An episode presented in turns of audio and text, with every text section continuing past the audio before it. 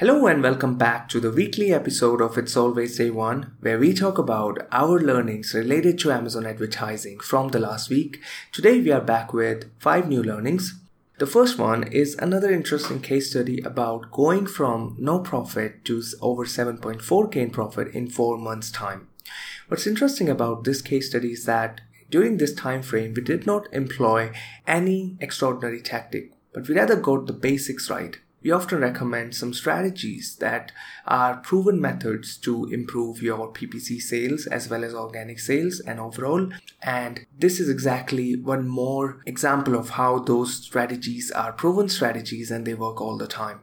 So before we jump into the steps we took, let's first take a look at the stats. So the overall profit went up from negative fifty-nine to seven point four K in four months time. The TACOS dropped significantly from thirty percent to just seven point eight percent. And we know that TACOS is an indicator of profitability. So we can understand why the profit is increasing because the TACOS is dropping dramatically. And then the organic share of overall sales increased from sixty-five percent to eighty-five percent, which indicates that organic sales were growing. So if you are investing more on P P C and eventually it's leading to a growth in organic sales, that's going to help you grow in the long run profitably.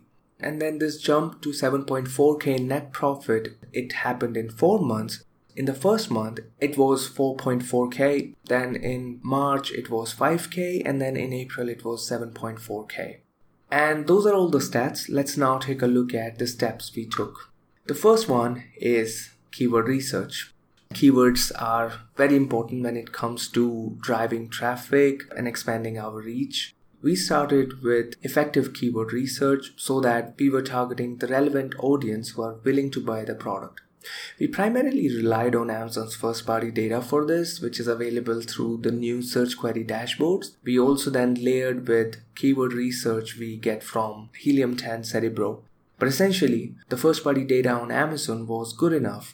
You can also run some harvesting campaigns as we discussed in one of the episodes. I'll share a link in the comments where you set up some harvesting campaigns to regularly get new keywords. And these campaigns are basically the broadly targeted ones or the auto campaigns. You are regularly looking at the search term report to pick up the right keywords, the most relevant ones, and add them into your concentrated campaigns, which are just focusing on specific keywords group like ranking campaigns or highly relevant keyword targeted campaigns, long tail keyword targeted campaigns, and so on. The next step was keyword segregation and grouping. So researching keyword helps to expand reach, but grouping them helps drive more efficiency as we can control them more through campaign budgets and placement bid adjustments. And also we limit the number of keywords inside a campaign because beyond a certain point, which is usually fifteen to twenty keywords, we start losing exposure on individual keywords. We categorize those keywords into smaller group ranging from highly relevant to less relevant and set bids accordingly. One more win from this level of segregation is getting more granular data. So if you have a campaign with, let's say, ten keywords inside, then any placement data, because placement is at a campaign level, is only about those ten keywords, unlike one hundred or two hundred keywords that could sometimes be there in the campaign, which is bad structure and very inefficient structure. Now, if we talk about these keyword groups, then we have the ranking keywords. These are the highly searched keywords related to the product. Then the other one is highly relevant keywords. These are specific long tail keywords that are highly relevant to the product. For example, if it is running shoes, then these are running shoes for marathon size eight.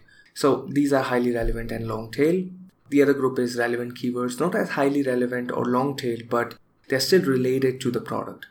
They could also be the synonyms, different ways of expressing the needs for the same product. And then finally, the generic keywords. These are somewhat related to your product, but not highly. Like if you are selling marathon shoes, you could just be targeting shoes, for example. They are good for awareness, and sometimes shoppers, when they type for shoes, they don't specify whether they are looking for marathon shoes, while they might be looking for marathon shoes. So having generic keywords group is still essential.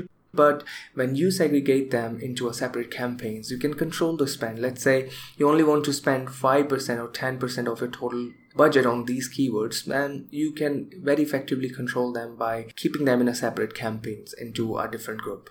As a next step, we focused on the campaign setup, and we set up multiple campaigns to target keywords. These included sponsored product campaigns, sponsored brands campaigns, video campaigns, and sponsored display campaigns.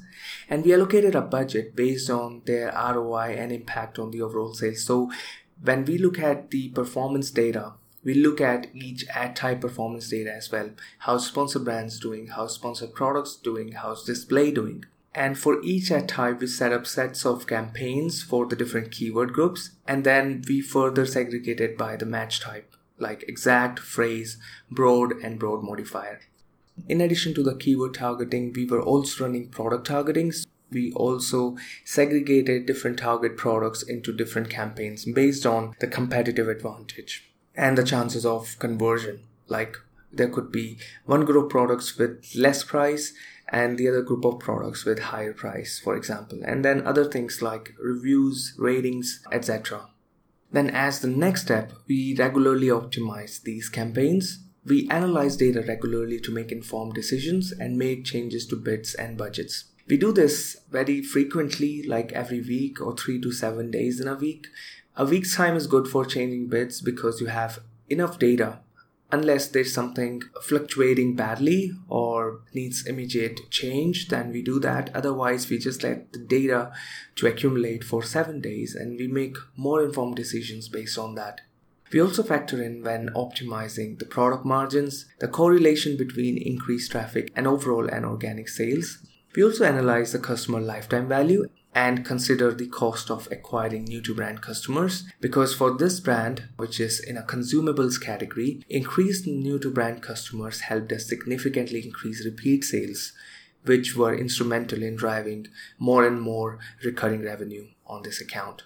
And that's it. Those are all the steps we took. Like I said in the beginning, these are the basic things that we executed rightly in a summary that includes effective keyword research, structuring campaigns for efficiency, expanding through different ad types, targeting keywords as well as products, and regularly optimizing the campaigns and staying on top of the data and insights to make more informed decisions. And that's about it. Coming up next is Amazon Ads new options for sponsored brands budget rules. So see you there.